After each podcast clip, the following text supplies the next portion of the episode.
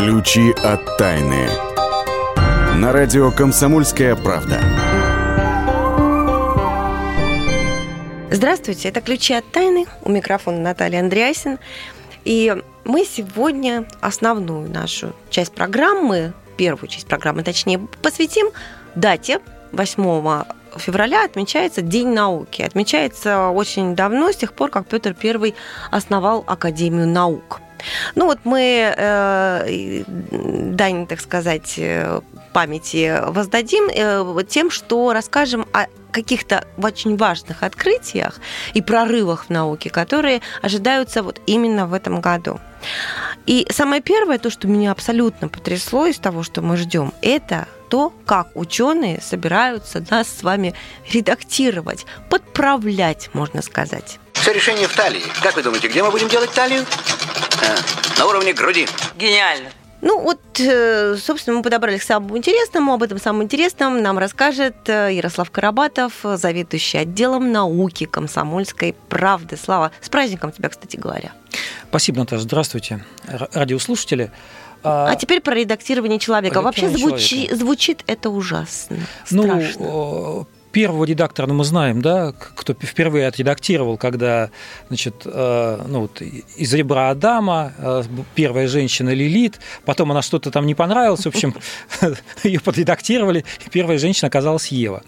Вот с тех пор, в общем, человек особо не редактировали, но... Пора. Ну, да, пришли к выводу, что пора.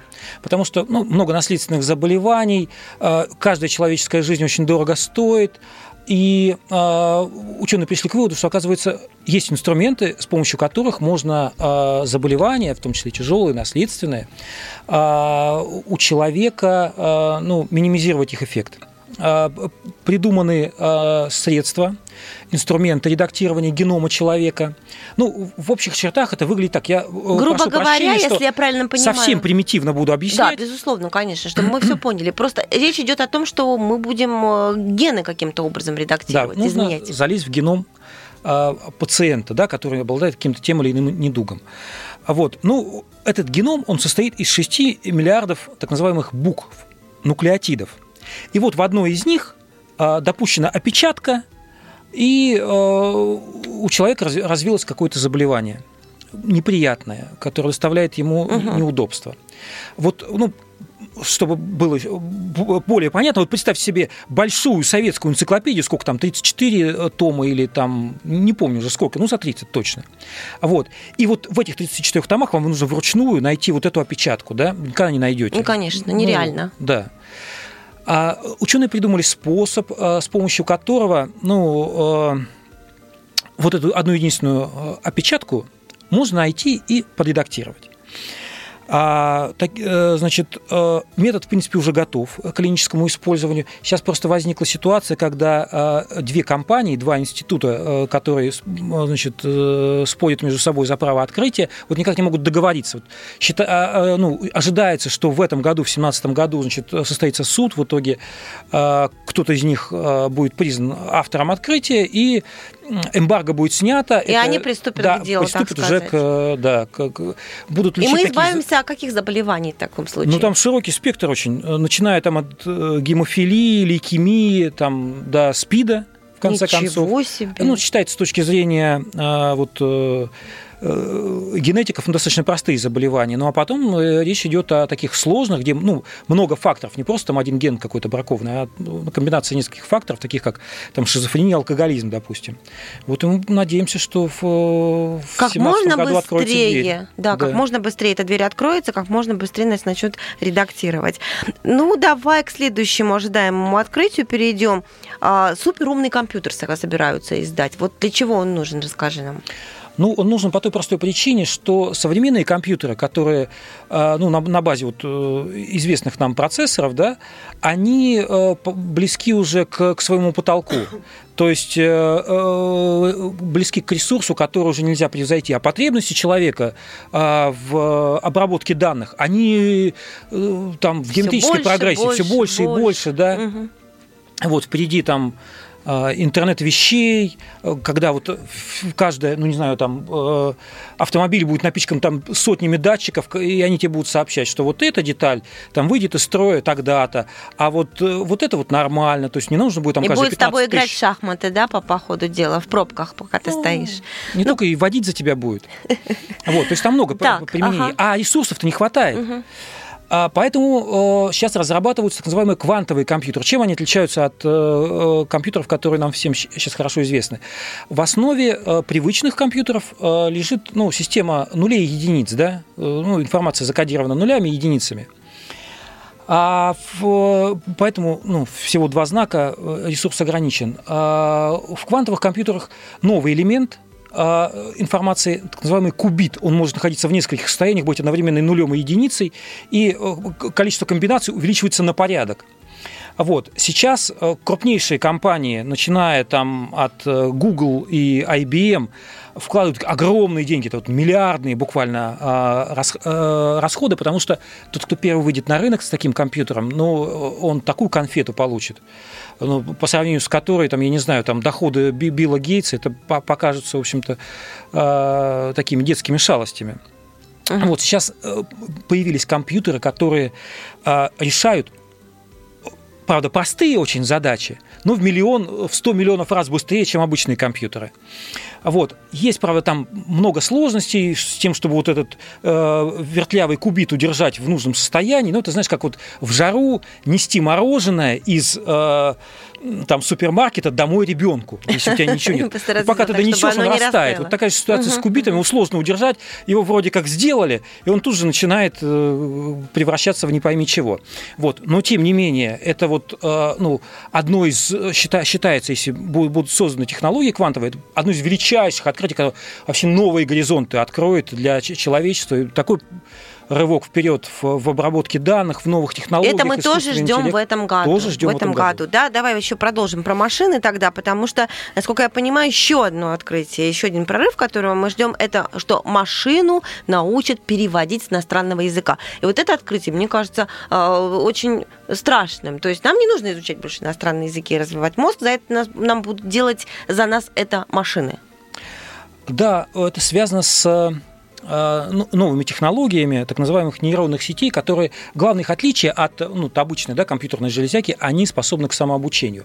Э, Что это такое? Ну, каждый из нас э, ну, сталкивался, да, когда пользовался смартфоном, ты э, пишешь смс-сообщение, и тут тебя смартфон спрашивает, да, вот 20 лет назад э, такой оборот речи, наверное, сразу бы в дурку увезли. Вот. И тут смартфон спрашивает тебя, запомнить это слово. Ты ему говоришь, да, запомнить. Таким, э, э, таким образом он сам себя обучает. И, И в итоге, пополняет свой Да, словарный если запас. ты его не, не- не обменяешь там через год, когда выйдет новый iPhone, да, э, его словарный запас сравняется с твоим, будет идентичен. Вот по, по такому же принципу самообучения действуют нейронные сети. Сейчас, вот, допустим, Google начал применять нейронные сети в переводе, в машинном переводе. Э, Качество, точность перевода выросла на 60%.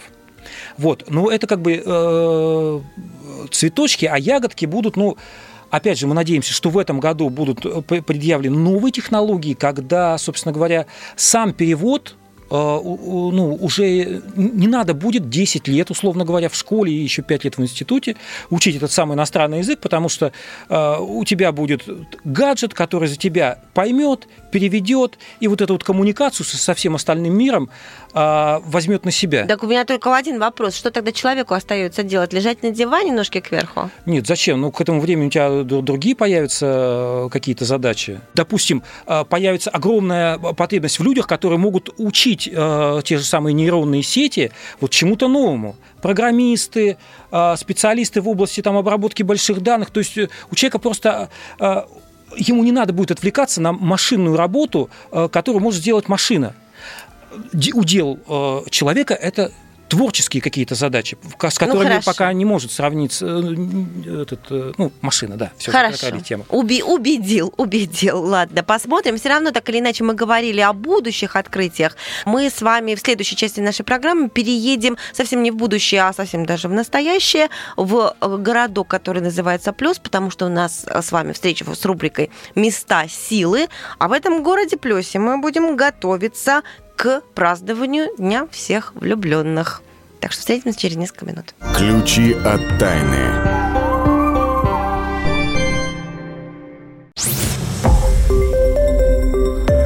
Радио «Комсомольская правда». Более сотни городов вещания и многомиллионная аудитория. Калининград 107 и 2 FM. Эм. Кемерово 89 и 8 FM. Эм. Красноярск 107 и 1 FM. Эм. Москва 97 и 2 FM. Слушаем всей страной. Ключи от тайны. На радио «Комсомольская правда». Итак, здравствуйте всем, кто присоединился к нам. Это «Ключи от тайны». У микрофона Наталья Андреасин. И ключи мы с вами подбираем от мест силы. Места силы. А в этой рубрике сегодня мы отправляемся в плюс – Э, именно там мы решили готовиться к празднованию Дня всех влюбленных 14 февраля. Дело в том, что там есть один симпатичный, присимпатичный камень. А э, роль его в нашей с вами любовной истории нам объяснит Ксения Колесова, исследовательница мест силы. Ксения, здравствуйте. Добрый день, Наталья. Добрый день, уважаемые радиослушатели. А, мы готовимся к ряду сразу к череде праздников, и поэтому поездка сегодняшняя будет как раз нацелена на то, чтобы а, обрести любовное, исполнение любовных каких-то желаний, обрести своего спутника жизни. А мы отправляемся в Приволжский район, недалеко от Иваново. Есть вот такой городок Плюс, он входит в Золотое кольцо России. И знаменит он, ну, не только своими роскошными пейзажами, видами, а также здесь э, жил и творил Левитан, здесь любил бывать Шаляпин, и поэтому вы найдете очень, очень а, много таких вот э, исторических а, меток. Но и считается, что если побывать в этом городе и обнаружить камень любви и посидеть на нем, то в течение года обязательно выйдешь замуж. Так вот, что это за камень такой? Ну, камень а, а, интересный, он имеет интересную такую историю. А, извините, но выполнен он в форме такого фалоса, фаллическое такое а, символ, и а, напоминает, с ним связана вот такая вот легенда. Говорят, что камень а, появился неспроста. Жил здесь в Плесе а, старый, очень богатый купец, вот он женился на молоденькой девушке, и его все обсуждали, осуждали обсуждали в этом городке и говорили, вот он старый немощен, а девушку молодую взял, чтобы немножечко потешить свое самолюбие, подрастить самооценочку. И вот по городу поползли такие вот плохие слухи, и в ответ на это вот купец заказал а, у камнетесов камень, который как раз а, напоминал такое мужское достоинство, и а, установил этот каменное такое вот скульптуру такую рядом с собственным домом. А потом купец умер, а камень как-то начал кочевать по городку, и потихонечку, а, уж откуда пошли эти легенды, непонятно, но женщины стали передавать из уст в уста, что когда посидишь рядом с этим камнем или на нем, то сразу же и появляется а, на горизонте а, любимый, вторая половинка, и может э, благополучно устроиться и семейная жизнь. И как туристы, а, туристки, особенно многочисленные, которые при, приезжают и а, путешествуют по Золотому кольцу, бывают возле этого камня, а, рассказывают на различных форумах, а, в соцсетях о том, что действительно этот камень им помог обрести вторую половинку. Ну, наверное, все-таки эти э, женщины больше верили в то, что а, о чем думали, о чем желали, о чем загадывали, и, наверное, какие-то розовые очки насчет второй половинки спадали и увидели, видели в своих рядом окружающих мужчинах уже а, больше какие-то больше того человека, который предназначен жизнью и судьбой. Спасибо большое, Ксения. Ну а мы разговор-то о подготовке, так сказать, к Дню влюбленных э, продолжим еще и в следующей нашей рубрике «Бабушкин оберег». Бабушкин оберег. Да, как бы вы ни относились к этому празднику, говорят некоторые, День Святого Валентина, вроде как не наш заморский праздник, какое к нам отношение имеет. Тем не менее, я считаю так, любви много не бывает. Поэтому, поэтому оберег э, Ксения Колесова посвятила тому, что должно быть в доме для привлечения любви. Э, товарищи, готовьтесь закупать свечи и вазы. А какие именно и зачем, сейчас вы послушаете. Ну, во-первых, по такому совету фэншуистов э, в доме нужно иметь красные свечи и расставлять их по дому в разных э, уголках квартиры или дома. И считается, что красные свечи активно привлекают энергетику любовную в дом, а, и кроме того, вот как ни странно, есть еще такое тоже э, по фэншую а, мнение, что вазы желтого и красного цвета, они вот не просто символизируют любовь, длительные отношения, но являются таким мощным любовным талисманом. И э, наполняются они вот как раз любовью, счастьем, они как бы как ловушки затягивают в, себе, в себя любовь, счастье, ну и лучше, если такая ваза будет а, с узким горлышком и широким основанием. Напоминаю, вот желтого и красного цвета. Так что а, можно отправиться в магазин, выбрать соответствующий такой атрибут талисман и поставить дома. Ксения, большое спасибо. Спасибо и любви нам всем, конечно, очень хочется пожелать. А, ну, в какой-то степени разговор о любви, можно сказать, мы даже продолжим в нашей следующей рубрике, хотя речь не пойдет о фильме, который как бы одним своим названием уже не наводит ни разу на мысль о каких-либо светлых чувствах. Это рубрика «Киноакадемия». Киноакадемия. Итак, поклонники, поклонники э, «Обители зла» э, знают уже, что вот-вот выйдет в прокат «Обитель зла. Последняя глава», так называется этот фильм. Э, схватка главных героев с новым поколением бессмертных и непобедимых монстров нас ожидает. А монстры эти, как известно, ну, поклонникам этого фильма и фантастики вообще, появились на свет от вируса – вот о вирусах мы решили поговорить с редактором радио «Комсомольской правды» в Новосибирске Вадимом Алексеевым. Вадим, приветствую. Приветствую вас. Ну, я знаю, что вы этот фильм тоже ждете с нетерпением, не только как ведущий рубрики Киноакадемии, но и вообще. Он вам почему-то симпатичен. А почему? Неужели потому, что про вирусы история не выдумка, а вирусы у нас действительно выводят просто пачками под боком?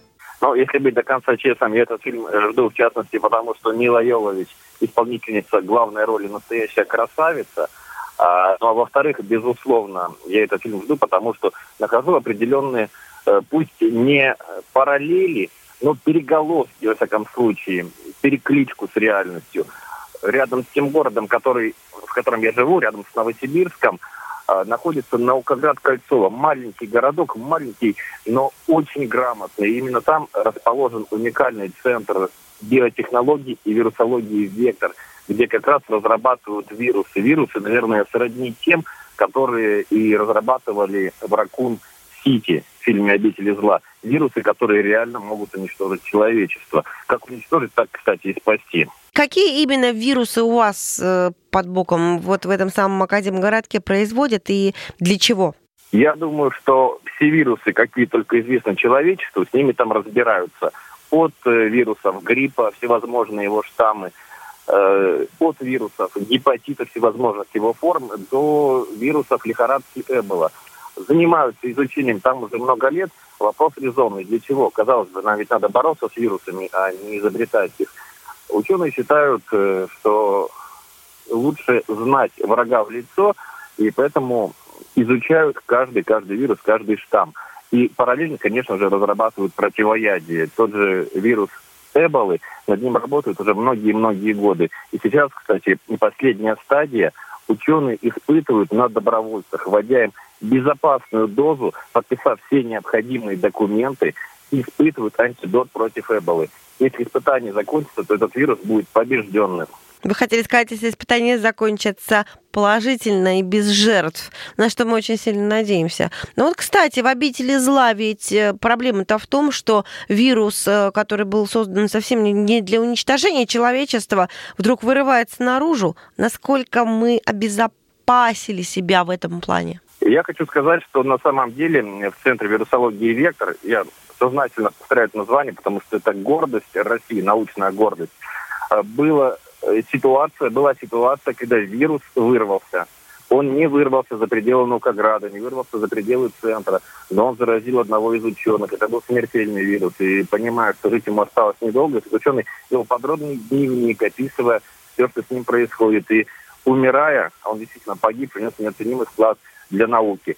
Что касается вероятности вырваться вируса за пределами центра, это настолько защищенное предприятие, настолько железные сейфы и серьезные меры предосторожности, что я думаю, мы можем спать спокойно. Есть ровно еще один аналогичный наукоград, аналогичный центр, э, который находится за границей в США, в штате Атланта, вот брат-близнец, где тоже работают над вирусами.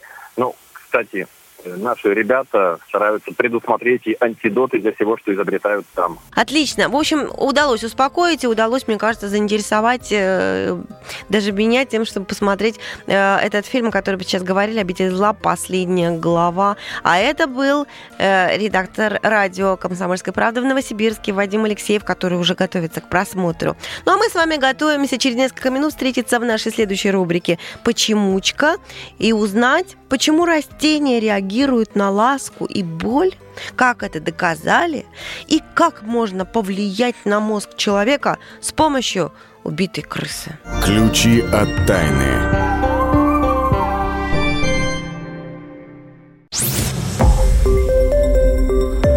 Радио «Комсомольская правда». Более сотни городов вещания и многомиллионная аудитория. Керчь 103 и 6 FM. Эм. Севастополь 107 и 7 FM. Эм. Симферополь 107 и 8 FM. Эм. Москва 97 и 2 FM. Слушаем всей страной. Ключи от тайны. На радио «Комсомольская правда». Так, возвращаемся в студию, и э, я, прежде чем представлю моего собеседника, сейчас хочу с вами поделиться. У меня дома всю зиму стоял жасмин. Стоял и вообще никаких признаков жизни не подавал. Вот как будто замер, просто не шевелился. И вдруг как начинает давать побеги один за другим, один за другим. Вот буквально только-только заструился прямо по стеклу, по окну со своими этими побегами. Видимо, почувствовал весну. Вот поэтому я задалась вопросом, почему а растения реагируют на что-то хорошее, предчувствуя как будто что-то хорошее, либо на хорошие отношения. Почему они получается, что разумные? И можно ли воздействовать и на них, и на человека как-то вот на расстоянии. И что из этого получится? В общем, я к тому, что это наша рубрика. Почемучка. Ну, а раз рубрика «Почемучка», то мой собеседник в студии, конечно, научный обозреватель «Комсомольской правды» и главный под цветочком Владимир Логовский. А, здравствуйте. Здравствуйте. Знаешь, вот только хотел сказать, ты мне опередил, я хотел сказать, что, ну, может быть, твой Жасмин не весну почувствовал, а твое беспокойство а, по поводу его, его здоровья, и как-то решил продемонстрировать, что с ним все в порядке. Вот смотри, я даже сейчас напущу тебе побегов, чтобы ты, Наташа, Наташа, порадовалась. Вдруг так, да? А, То есть вот мы с ним и поговорили, бред, да? Вот бред несут, бред, бред, да? Казалось бы, полнейший бред, полнейшая мистика. Не может этого быть, потому что не может быть никогда. Но? Но рассказывают, по крайней мере, интернет полон такими историями. Вот, положа руку на сердце, сказал, я не видел. Но историй полно. Ссылаются на реальных ученых, на, э, ну, правда, западных. Э, э, якобы они проводили вот такие эксперименты. Что пришло, угу. пришло им в голову, кто-то надоумил подсоединить к листочкам растения, ну, комнатного стоящего в горшке, там уж не, то ли, я даже не помню, как это называл, то ли филодендрон, то ли еще какое-то, что-то в этом роде. К листочкам, э, значит, датчики э, детекторы лжи. Так. Ну, наверное, которые снимают что-то вроде пульса, может быть, вот это или что-то, влажность какую-то. Ну, ну, не знаю, там датчиков много, которые там целые самописцы, потом все выписывают. Ну, какие-то подсоединили. Но посмотреть, они врет ли растение, шутка, Э, не излучает ли оно что-то, растение, как-то во внешнюю среду, что э, могло бы быть записано вот этими самописцами. Ну, смотрели, смотрели, ничего не излучает. Вот. И тут кто-то рядом с этим самым с растением лицо разбил. И всплеск пошел. То есть как будто растение испугалось, да? Как будто оно испугалось, как будто увидело, что нечто живое было уничтожено. М.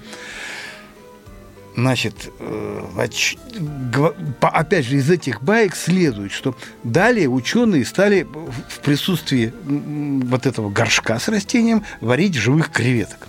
Или раков, по-моему, что-то в этом роде. То ли лангуст. Ну, как что-то живое бросать в кипяток. Вот. Не знаю, у нас как-то не принято живых креветок варить. Мы либо уже вареными их потребляем, покупаем в магазине, либо они такие замороженные. Ну, в общем, да. может, где-то, ну, где-то на Западе, ради науки, может, они где-то и живых добыли. Ну, в Таиланде там действительно наловят и при тебе живых же и сварят. У нас, опять же, раков живых продают. Ну, там безусловно, да. Короче, бросали их, значит.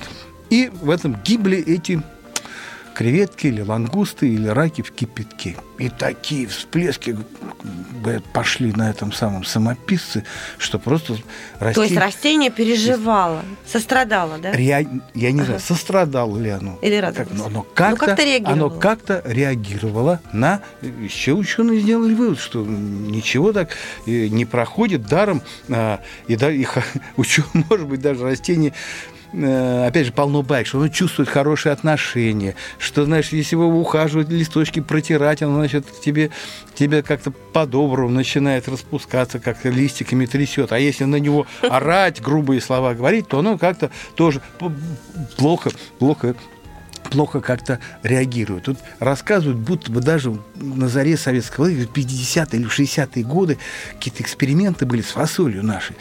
А, И вроде бы, понимаешь, фасоль как-то сама подавала сигналы о том, что ее пора поливать. Тоже какие-то что-то такое излучало, ученые это улавливали, поливали, сигналы прекращались. Там опять начиналось сигнал, значит, п- опять поливали, сигналы прекращались, из чего сделали что фасоль требует полива, сама знает, когда ее поливать, и как чуть ли там не автоматическую систему на- наладили. Вот такие, Мечта вот такие мистические, значит, истории. Действительно, казалось бы, ну какая-то, ну какой-то бред. Вот, какие растения, какие-то, какой вообще излучение, какое может быть это излучение? Но вот уж могу, ска- могу рассказать об экспериментах, не то чтобы я был их свидетелями, но я читал а, научные отчеты непосредственные. Б- более того, после одного, значит, еще я в газете об этом написал, а мне даже письмо пришло от этой фирмы, типа, ну вы так, не надо к нам так уж так строго, так сурово, это все-таки это же наука, ну как-то такое, что, да, это было, а, было на, на самом деле. А изучали эти ученые, это, э, значит, они работали в в Омской медицинской академии на кафедре топографической анатомии и оперативной хирургии. Ну, это давно было, а грант им выделила тогда какая-то некая загадочная американская фирма, какой-то YGH, который, который возглавляли, возглавляли голландцы. И что они делали? Они рубили голову крысам, О, мама.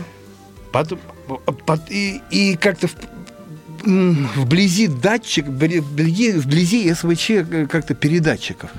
И вот это СВЧ-излучение направлялось на людей. А, И из объяснений следовало, что вот а, когда крысе отрубают голову, она дает такое некое излучение смерти. И вот это излучение смерти настолько сильное, что может действовать на мозг людей. Вот, и от этого а, люди становятся экстрасенсами. Как они, они проверяли это, а, вот, отрубят голову, телепнут, значит, этим излучением на человека. И знаешь, он идет и начинает заполнять карточки спортлото. Или там, ну, не знаю, какие там это лотереи, там 6 из 49 или из каких. Так, так, так. И вот заполняют, заполняют, и вот потом анализируют, и выяснилось, что, говорит, на порядки повышаются способность предугадывать события. Вот, вот, вот, вот исследование, Томский, Томский институт, вот, доктора наук. С одной стороны, вы называете это излучением смерти, а с другой стороны, видите, какой позитивный То есть что-то, что-то идет от, так может, от растений тоже, что, что-то так, причем не от растений, растения улавливают. Тут люди улавливали, а там растения. Даже креветок тоже убивали, понимаешь? Значит, тоже какое, какое-то от них шло излучение смерти. А начинали они, с крыс, крысами-то они закончили, а начинали-то они с бактерий просто, знаешь, берут бактерии этим самым, ну, отравят каким-то, не чем, чем там бактерии, дихлофосом, насекомых, мух там отравят, ну, кого-то убьют, понимаешь? Вот. И, и вот и от них идет излучение от этих убиенных, просто от крыс, ну, как от млекопитающих, шло больше. Говорит, на порядок выше становится способность человека предугадывать грядущие, грядущие, грядущие события. Вопрос. А что там за излучение? И вот это уже совсем недавно э, прояснили, уже тоже почему-то голландцы, э, в институте Неймегена, они тоже, знаешь, рубили головы крысам. Но цель совершенно была иная. А, выяснить, какая казнь самая ну, гуманная для угу. зверьков. Знаете, лабораторные крысы. И чтобы исследовать, их же убить надо. И говорит, а как их убить, чтобы они не мучились? Только голову отрубить им. Вот самая, самая такая... И вот они рубили-рубили им головы, а приборы в это регистрировали как электромагнитное излучение. То есть в отрубленной голове спустя несколько минут вспыхивало какое-то электромагнитное излучение, всплески, которые как, прям были, которые улавливали приборы. Так может, вот это и было то самое излучение смерти? Может, оно, оно и, и есть, и нечто, и действительно нечто такое, ну, знаешь, хочешь веришь, хочешь нет, что нечто такое существует, что э, пока ну, как-то не по, недоступно наш, нашему пониманию, э, но то, что все-таки как-то влияет на человека – и то, что и растения могут это э, э, улавливать. То есть они вот, вот эти эксперименты, по сути, продемонстрируют, что растения могут быть какими-то такими своеобразными датчиками. Собрать бы все это воедино, в какую-то одну такую исследовательскую программу и все выяснить, там растения, крысы, головы эти голландцы всех вместе, чтобы они до конца в этом все, и спортлото еще сюда, чтобы до конца все это выяснили. Как-нибудь я тебе расскажу, как я использовал, э, тренировал свои правительские способности и лично пробовал использовать мистический метод в угадывании на рост спорт лото, и что из этого, из этого вышло просто какой-то потрясающий совершенно результат. Ну, я Обалдеть. Огромное спасибо, Володя. Мы обязательно сделаем это в ближайших программах. Это был Владимир Логовский, оказывается, не только главный по цветочкам и научный обозреватель «Комсомольской правды», но еще и предсказатель. Ну, а я заканчиваю наш разговор. Если э, вы это не расскажете, если вы не отзоветесь, то мы напишем «Спортлото», как известно. В общем, наука, да, подкидывает нам э, всяческие загадки, а наша задача в передаче попытаться эти загадки поразгадывать хотя бы частично. Ну, а продолжим разгадывать их мы в нашей рубрике «Темные истории». И это будет загадка Камчатской пирамиды. Вашему вниманию, пожалуйста.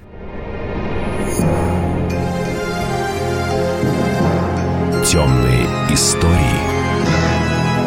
На радио «Комсомольская правда». Камчатка. 20 век.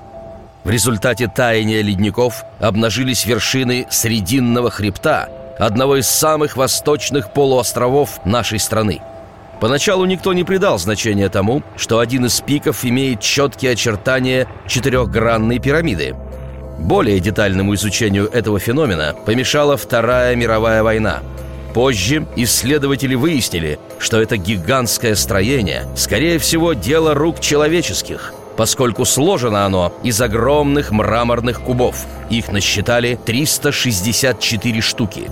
Правда, некоторые ученые все еще сомневаются в такой версии. Сегодня всех мучает вопрос, каким образом была возведена столь монументальная и гигантская конструкция? И не обошлось ли в данном случае без помощи инопланетян? Якобы они до сих пор посещают эти места, а пирамиду используют в качестве антенны. В распоряжении специалистов имеются сакральные надписи, из которых можно понять, что это не что иное, как храм славянского Яра Бога, которому поклонялись на Руси.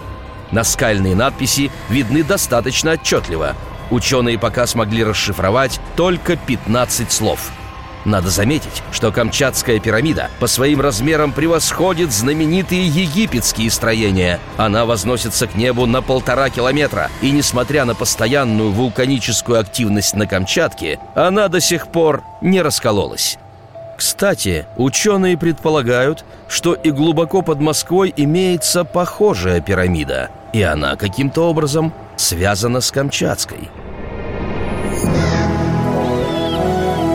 Темные истории. Ключи от тайны.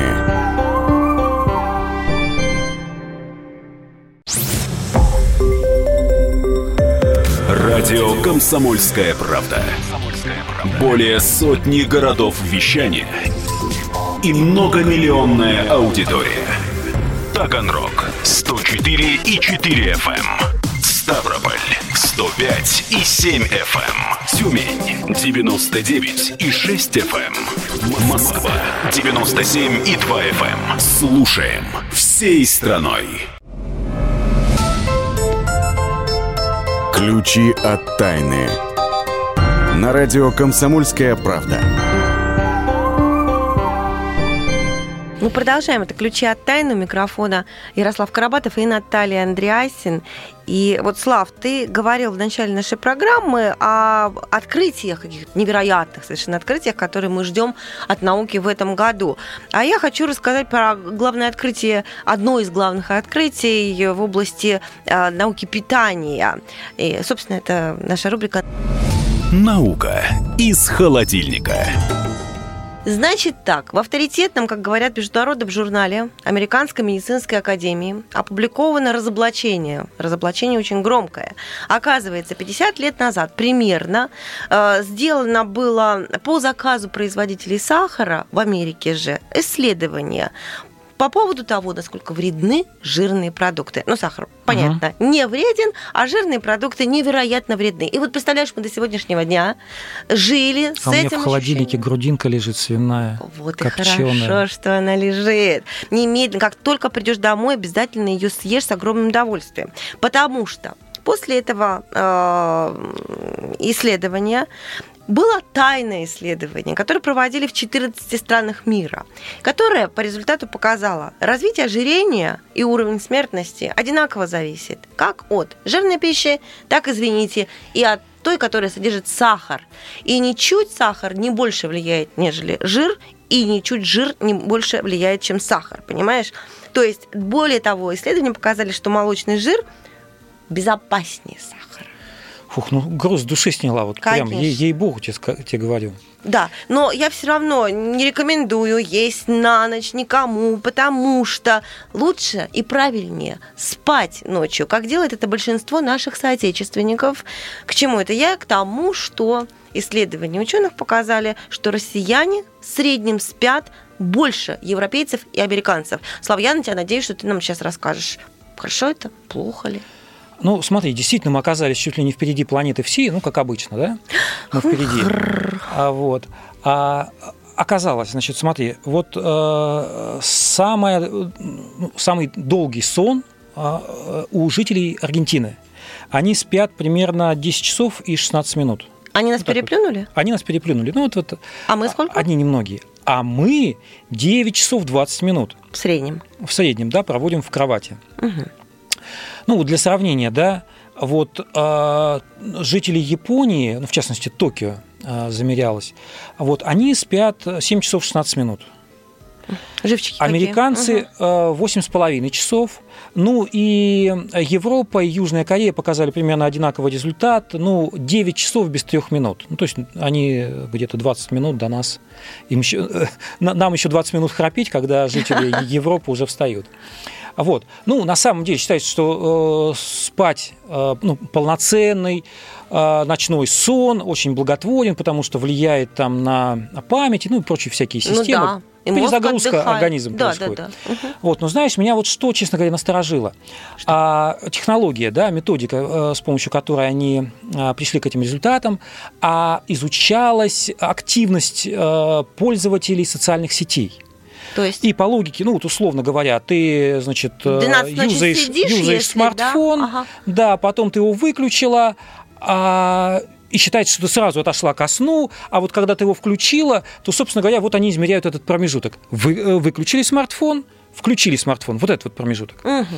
То есть Но уснул со смартфоном и проснулся. Возникает вопрос, потому что, ну, может, э, допустим, россияне перед отходом ко сну еще чем-нибудь, чем-нибудь занимаются. Ну, например, Чем же? ну, чем ты зарабатывают материнский капитал. Да. Вот, или, или что-то в этом роде, я не знаю. Поэтому ну, давайте мы отнесемся к этому исследованию а, с такой с, с долей шутки. Но тем не менее, если вдруг вы опоздали на работу, да, вы всегда можете начальнику объяснить, что вы просто ну, вынуждены были это сделать, чтобы подтвердить э, данные ученых, которые говорят, что россияне спят больше других.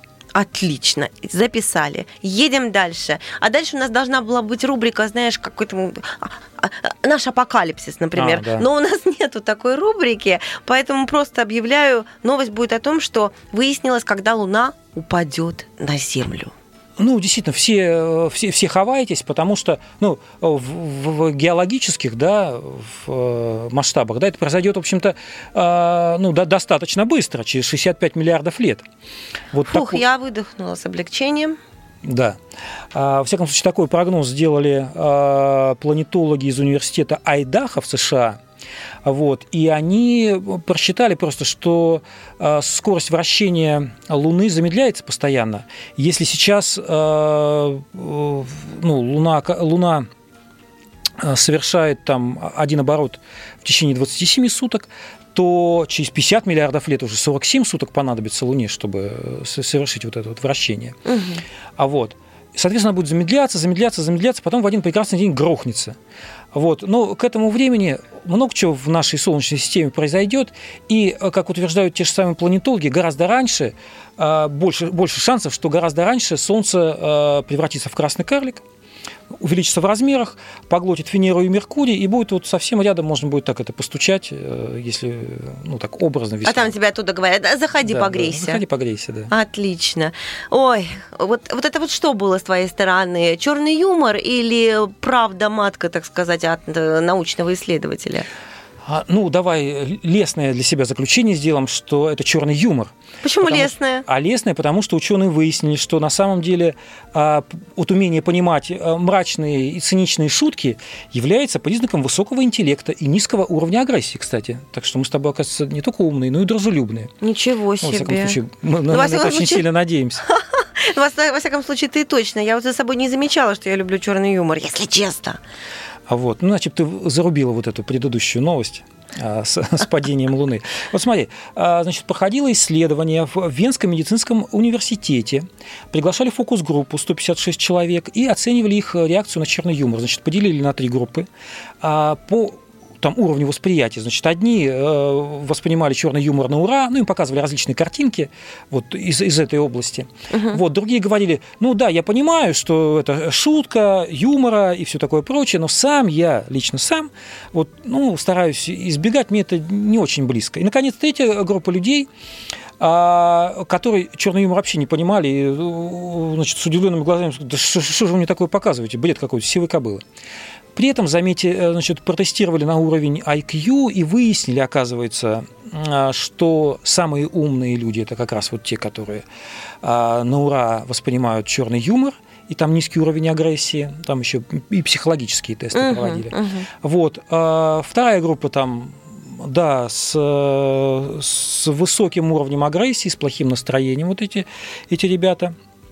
Вот. А третья группа, которая не понимает черных Который шуток, вообще не понимаю. которых вообще не понимают черных шуток, да, а, вот у них не все очень хорошо с, и с, и с ну, Уровнем агрессии, да? Ну, Да, то есть не, не- не очень плохо, не очень хорошо, какое-то средненькое что-то такое, да? Ну, да, да, да. Ну и вот э, вывод, что э, умение понимать черный юмор – это такая комплексная задача, которая зависит от различных э, интеллектуальных и эмоциональных э, аспектов развития личности, поэтому не относитесь там свысока вот к анекдотам, когда вам рассказывает товарищ там какой-то анекдот, вы не знаете, как, как вообще реагировать. Вы Вот. знаете, что перед Да, вами... де- высоко делайте умное лицо. Да-да-да.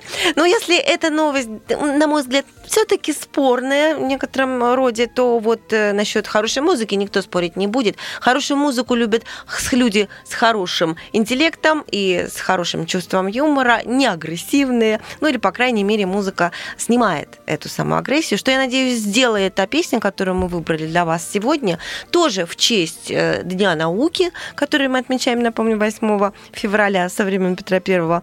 Ну и песенка будет посвященная науке, а, песенка студенческая, рожденная где-то в недрах физфака МГУ, а, Мама, я физика люблю, есть там такие слова, но все остальное слушайте. Сейчас мы с вами прощаемся на неделю. Хорошей вам этой недели, счастливо. Всего доброго. Пей профессоров, они гадюки, они нам замутили все науки. Электроны, циклотроны, философские законы, окосили мы от этой штуки. Электроны, циклотроны, философские законы, окосили мы от этой штуки. Мы разных Фихтенгольцев, Гейзенбергов не читаем. Мы этих чуваков не уважаем. Раз-другой их полистаем, как зараза хохотаем, Ничего в дугу не понимаем. Раз-другой их полистаем, как зараза хохотаем, Ничего в дугу не понимаем. Дальше идет э, перечень всех специальностей на физическом факультете. Мама, геофизика люблю. Я за геофизиком пойду. Даже под корой земною будет он всегда со мною. Вот за это я его люблю. Ай, даже под корой земною будет он всегда со мною. Вот за это я его люблю. Мама, магнитолога люблю. Я за магнитологом пойду. Как железный гвоздь магниту, так себе меня манит он. Вот за это я его люблю. Ай, как железный гвоздь магниту, так себе меня манит он. Вот за это я его люблю. Ключи от тайны.